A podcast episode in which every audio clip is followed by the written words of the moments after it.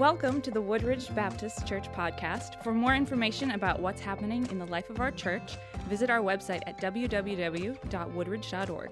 Enjoy the podcast. It looks like we are back, back by popular demand. I know so many people were wanting to, to see what we had next uh, when it came to uh, the study of the Bible. Uh, it has been determined that we'll be looking at Philippians. So the letter that uh, Paul wrote to the church in Philippi will be our next uh, letter or book that we'll go through for here in the Bible. It's it's a pretty short one, especially compared to some of the other stuff we've done when it was in uh, Revelation and uh, oh wow, uh, Acts even uh, was pretty decent, and Daniel was in good length as well. But so Philippi, Philippians will be actually relatively short when it all comes to that. Probably only about four to five weeks as we go through the entire book. Uh, and I think it's going to be quite an experience. It, it really uh, helps us be able to be able to uh, better understand the context in which a lot of uh, what Paul was writing about, uh, the, the world in which Paul lived in. And that's a, a lot of where we'll be coming from is from uh, that historical context of Paul as we go through this because a lot of times we like to look at uh, Paul's letters and try to take a plain text reading and apply them directly to our lives today. And that was not Paul's intent. remember, Paul was writing to a specific group of people at a specific group of time that had uh, a lot of description and prescription for the church, but not necessarily always prescription uh, for us. Though, as we all know, there are there are principles and ideas that we can take from that, but plain text readings is not one of those as we go through this. But before we enter, so before we really start digging into the chapters and the verses and everything, uh, we're going to do what today is, for the most part, an introduction uh, to the letter of, of, to the Philippians. And it, it, in my opinion, it provides a good uh, historical and cultural context uh, to the time in that it was written, and we'll dig into that about what Philippi was like uh, and we'll, we'll talk about that more as we go through from, from verse to verse, as we like to do. And of course, what Paul was up to when he was doing it. And so, when you do that, when you look at the cultural and historical context of a letter like this, excuse me, one thing you have to always think about it, it's, it's a one way uh, message at this point. It, we, don't, we don't get a reply back from the church. Uh, all we see is Paul writing based on a response uh, based on his response to information that he knows about that's going on in Philippi, we do not get a response or even hear what information he was exactly told that was going on. Now, we could put together clues and uh, context and uh, come up with our, our very well educated ideas of what uh, he is responding to and referring to, uh, but no one ever really tells us. So you have to look at this. So what this does allow, though, is allows us to open up probably multiple dimensions and perspectives uh, that we typically would not consider if we were just to go into Philippians and start start reading it without actually uh, knowing or having an idea of what Paul was doing with it. so that's how we will be looking at this as we as we go forward. It'll be, I think, in my opinion, it'll be very exciting because I just love this sort of thing. So the first thing we're going to do is we're going to first look just at the city of Philippi. It, it was named uh, by by Philip II of Macedon, uh, so Macedonian. Uh, he was the father of Alexander the Great, and I would encourage you to go back to read Daniel and some of the Old Testament works uh, to be able to see exactly who Alexander the Great was and his his role in shaping uh, that part of the world uh, during that time. So, as any good, uh, uh, so we're referring back to Philip II, as any good leader or king would do, uh, he of course named a city after himself. Uh, he built up walls around the city a fortification against a group of people who did not like him, the Thracians, and so he was trying to keep them at bay. And so he fortified uh, Philippi because, just based on my understanding of where it was, it was a little bit higher ground. They were able to fortify it pretty well and keep the people in there pretty safe. So Philip took over that city about 356 uh, BC. He recognized that there was a uh, also he that there was an abundance of gold in the area. Uh, so he spent a good amount of time uh, mining that gold, and as you can imagine, uh, made a pretty decent amount of money uh, for himself and for his kingdom. Unfortunately, it did not last a very long time. it, long enough for him, of course. Uh, so he did use his wealth, of course, his wealth of gold, to convince uh, the surrounding Greek communities uh, to, for the most part, turn on their own countries and to betray their countries. Uh, he would work with uh, mercenaries and other uh, people of ill repute and have them kind of turn on whoever he wanted them because he would just pay them incredible amounts of money. So the city itself came under uh, Roman rule or Roman authority during the middle of the second century uh, BC. At the, for the most part, it was at the end of the Third Macedonian War, which was in about 168 BC. Uh, just a little bit more information about Philippi. It was a strategic outpost for the Romans. Uh, I was, was on the what they refer to as the Via Egnatia, which is a, uh, a major Roman road that ran, my understanding, from the Adriatic to the Aegean Sea, and it was a place, of course, for easy access for people in and out, and also allowed it to be become a pretty, relatively, uh, I guess, I'd say, influential city. Uh, near Philippi in about 42 BC was the battle that allowed the victor of Mark Antony and Octavian, who would be the future Emperor Augustus. Uh, they had a, a fun battle and victory over uh, Brutus and Cassius. Those are the two who assassinated Julius Caesar. So if you know anything about that, you've probably heard of those names before. Uh, remember that Roman colonies uh, were ruled under Roman law. Not, not all colonies were were ruled uh, that way. And so, but they're ruled under Roman law, Roman constitution, city constitution for Roman cities, and for the most part modeled under the uh, municipal constitution of Rome, which was actually, for many people, uh, pretty good, especially for the people of Philippi, uh, who was a, a, which Philippi, of course, was a major city outside of Italy. Uh, which allowed them to be under the I guess you could even say the pleasure uh, of being under the Roman Constitution, uh, which again gave them some privileges that people who were not, uh, who were under Roman rule but not underneath that Constitution did not have. And so this was actually a, a pretty good deal for those, those folks in Philippi. Uh, one thing that we also learned is that it was a military outpost, uh, especially when uh, Rome was in charge. And it seemed like after several of the battles in that area, a lot of the Roman soldiers would go and retire there at Philippi. And, uh, and it pretty much would allow, as you can imagine, Roman soldiers were full of Roman pride. And so the, side, the city itself uh, had a lot of its own Roman pride, and uh, people were really just very patriotic, I guess is a good way to say, uh, towards Rome there in Philippi.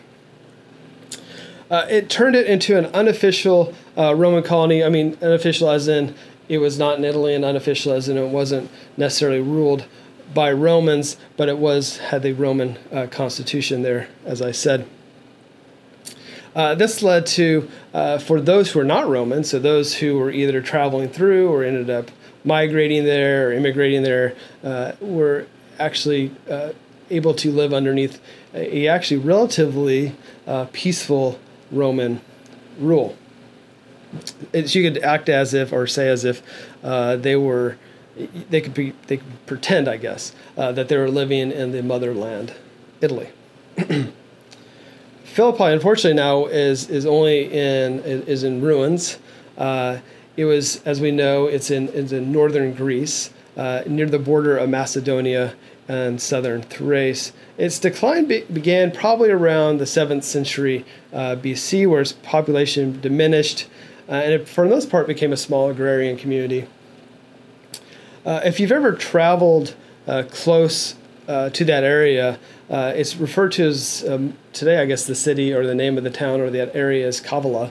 And so you may have be familiar with it. Uh, it's also known as, or was known at one point as Neapolis, and it is about 10 miles southeast of Philippi on the Aegean coast. So if you recall, going back to, I believe it's Acts in the 16, chapter 16 range, uh, Paul is traveling uh, to Philippi, and they end up going, of course, into um, Neapolis, uh, which is, of course, there, that port city, and then, of course, traveling an additional 10 miles inland uh, to go to uh, Philippi.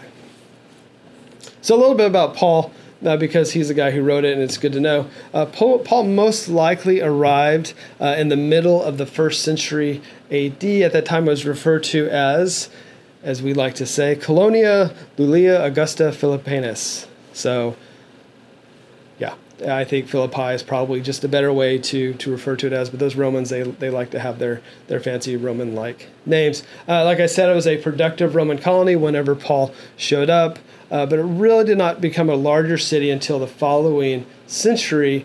And I believe that's when Polycarp was there, and he he reported some pretty good things. We'll talk about here in a second, related to Paul's letters in the Philippi church, the church in Philippi. Uh, we know during Paul's time there was a population uh, that was mainly Greek, Romans, uh, Thracians, and even there were a few Jews based on, again, we'll learn about uh, who is that, Lydia and, and the women there in, in, Philippi. Most likely, they would estimate there were probably about 15,000 people there in that city whenever Paul arrived, which, you know, of course, decent sized city uh, as most cities in that region at that time, there was a smorgasbord of, of religions uh, for people to pick from. Uh, one, of course, being Jewish, uh, but they also, of course, there's a lot of influence from Greek and Roman gods, uh, Greek Olympians. Uh, there, of course, local gods. Every town had its kind of own, I guess, group of, of local gods. Uh, there are also gods from Asia Minor and Egypt. And being a the city on the, the road in which it was uh, on, it, it allowed a lot of people from different parts of the world at that time to travel through, and of course brought their influence into the city uh, as they would travel through. Uh, the imperial cult. So, if you're familiar with that, especially if you've gone through Revelation, the imperial cult is the the Roman emperor cult. So, the as we know, the Roman emperor uh, believed that, or many of them believed. I'm not sure if they all did, but many of the ones we read about believed that they were divine. And of course, if you're divine, you have priests who help people worship you. And so, the imperial cult also had a significant influence there in Rome. I'm sorry, in Philippi as well. And so, that was all part of the fun and you could probably argue that the imperial cult, especially with the Roman soldiers there, was probably the, the more prominent religion of that city, uh, and and again in that region, it was a very very powerful cult, and the other ones were probably all kind of secondary uh, to to the imperial cult. And so think about that as we think through this. We can think well, with the letter that Paul that we'll be going through that Paul sends to them, as well as the letter that he sends to the church in Ephesus and Corinth. Uh, what he's dealing with is he's not dealing with just uh, people who were once Jewish and possibly becoming Christians, or people who had no other sort of religious background or spiritual background now becoming now becoming spiritual, but becoming spiritual as Christians. No, we're dealing with people who are who have a lot of influence uh, from a lot of different what we, we what we would refer to as pagan religions uh, now coming in, and he's trying to help them navigate that. And again, we'll get a whole lot deeper into that as we as we go through that. But yeah, I think that tension is always there in the background, just like we have other influences in our life that's beyond a a Christian or messianic influence. They certainly did as well. So, of course, that will be a, a key topic. Uh, a little bit about the uh, the church in Philippi. Uh, there's a lot of discussion regarding the start of the church there in that city. Uh, our best place to probably start is Luke's account uh, in Acts chapter 16, where Paul makes his uh, journey to Philippi. We believe this to be his second second missionary journey that he takes along the way. As we know, Paul had a vision that he must go to Macedonia, which, of course, Macedonia is the region in which Philippi existed.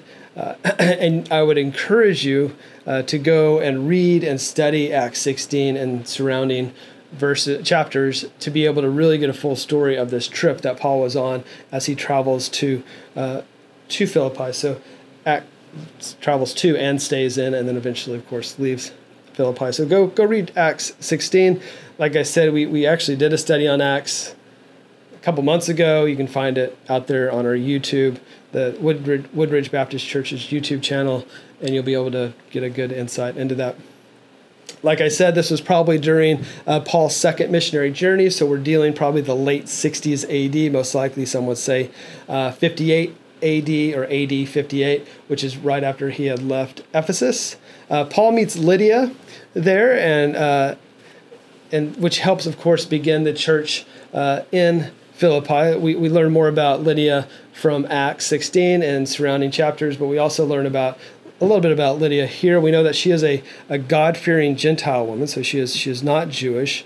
Uh, one, one thing to keep in mind is that when Paul went into these cities, uh, he would typically go to the synagogues. If you, as you, again, one point back to Acts again, if you read through Acts, you'll notice that anytime he went into a city, he went into a synagogue and started teaching the folks in the synagogue about who Jesus was.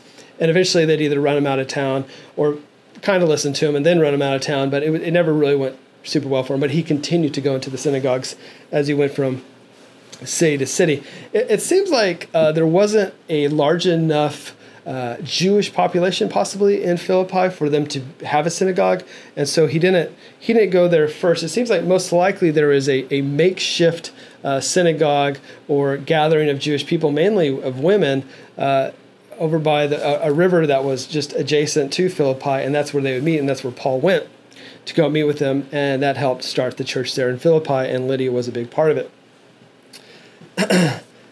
Lydia, of course, is maybe not her real name because Lydia actually is from Lydia. Uh, her her name, which means Lydian woman. So again, go back and read Acts, get a little more context on that. So, but we do know that a woman did exist there in Philippi. She did meet with Paul. She she had a huge. Um, part in creating uh, the church there in Philippi, and most likely was one of the leaders of that church uh, whenever it started, after or before she actually left uh, and went back to her home country. so she was seemingly, someone actually would say that she was probably Paul's first con- convert in Europe. Uh, so remember, he has left Asia at this point and is in Europe, and so some people would say, or what we'd refer to as modern day Europe, and so that's what they would say is that she was possibly the first convert uh, there in Europe.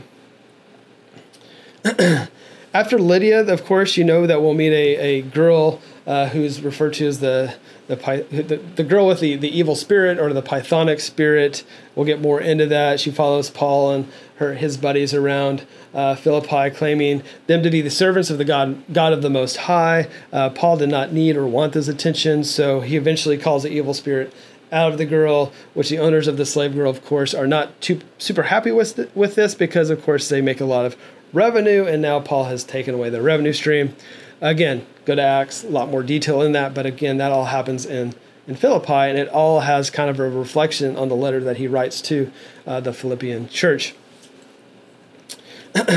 so as as you can imagine, uh, as he's as they're first of all making converts, but also secondly uh, removing evil spirits, and then thus removing people's revenue. Uh, they were not uh, super popular with the general population there in in Philippi, and it of course became a bit more dangerous.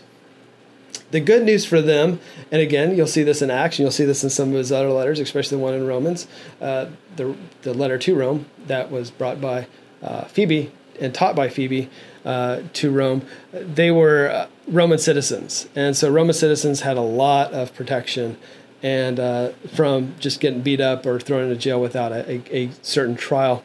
So again, that also allowed them to have, besides just not getting beat up and thrown into prison regularly, which they did, but there was some trials eventually, uh, is that they had more freedom to kind of move around.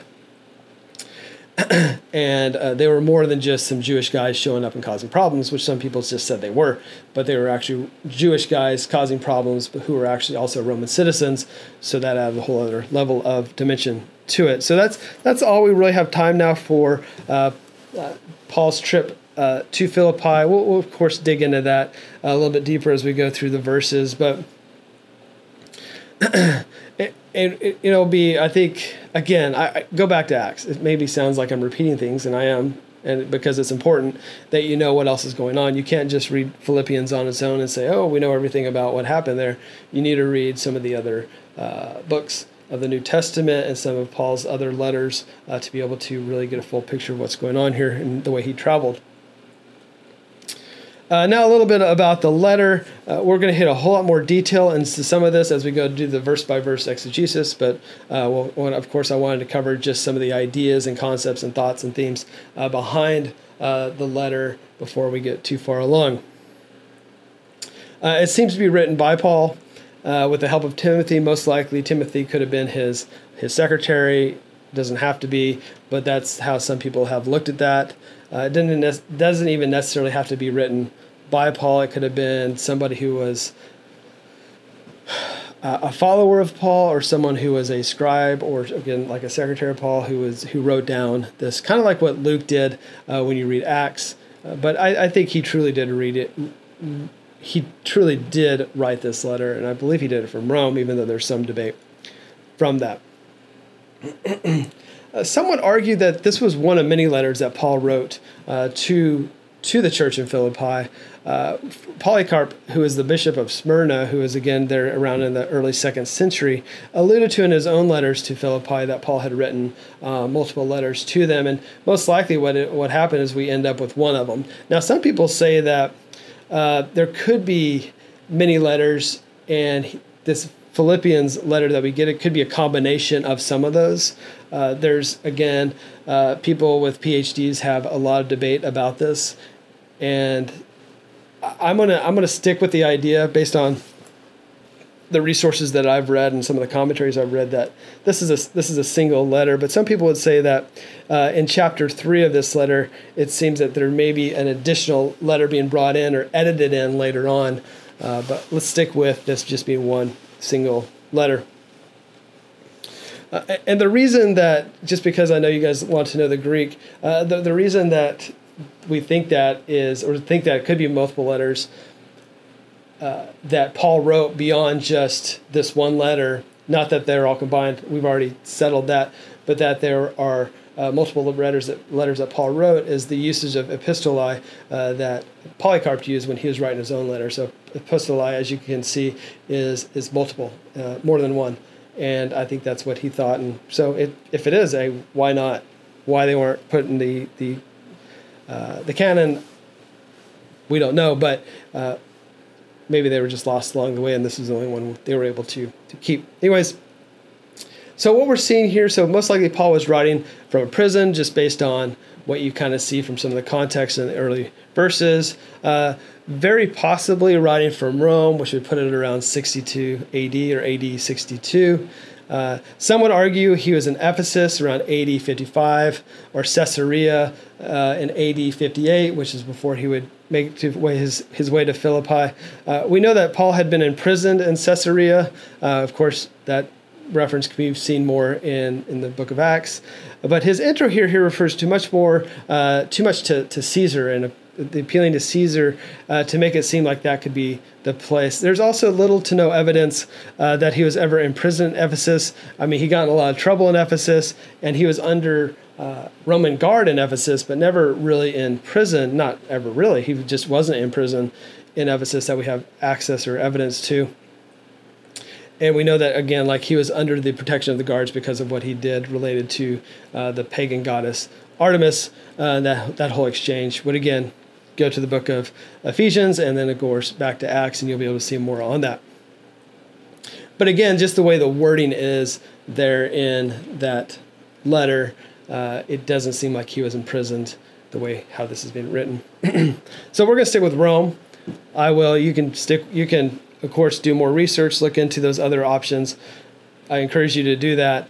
But based on what I know, uh, we'll we'll stick with Rome. And as he was, we know he was there for about about two years, um, and it wouldn't have been a hard trip uh, to to have a letter written in Rome and taken to uh, Philippi. It'd probably be about a three week journey. To us, that may seem nuts, uh, but to them, it probably wouldn't have been a huge issue. A little more about the letter. Uh, Paul wrote this letter to help set up, set up uh, Timothy and Epaphroditus uh, to help smooth the way for them. They were to be some of the leaders there in the church in Philippi. Uh, any criticism or issues uh, related to be, uh, were to be removed about them so that they could do their ministry with any sort of church as we know or with a lot of many ministries especially with people coming in and out of the city sometimes uh, rumors get started uh, sometimes lies begin and uh, criticisms start because maybe they disagree with something that Epaphroditus or Timothy or Paul said, and so of course people take sides, and so Paul is trying to keep that uh, from happening. Uh, Paul also wants to show appreciation for the gift that the Philippians had given them. There's, uh, I believe, there's multiple times that the Philippians had sent him a monetary gift, and his, so he wanted to show his uh, gratitude uh, to the, the church in Philippi for what they have done. Uh, as we go on, Epaphroditus not only so he was he seemingly was the the messenger between Philippi and and Rome. So we know that he not only took the, the monetary gift to Paul, but he also took some news to Paul as well about what was going on in the Philippi church. And mainly at that point, it was the understanding of disunity uh, within the church. And we can pick that up from what we read whenever we start digging through uh, the verses uh, in, in the letter to the Philippians. Uh, in his letter back to uh, Philippi, uh, again, Epaphroditus bringing that back after taking the news to Paul. Now he brings it back. Uh, Paul alludes to the persecution that was going on in the church at the time. Uh, they were in a place that persecuted them, but that was a place uh, where they were to stay. That was the place to where they were to be uh, to be the light. And we know, but based on what we know currently, is that where a church, the church is persecuted, is where it becomes the strongest. And when a church is is not facing challenges or even some persecution, it becomes uh, complacent and which is I think what we see sometimes here in the West. But like if you looked at the church growth in a place like China, where not even the Christian religion is allowed, that that church is growing exponentially. Uh, so there's that sort of thing going on here, and that's what Paul's encouraging them to do.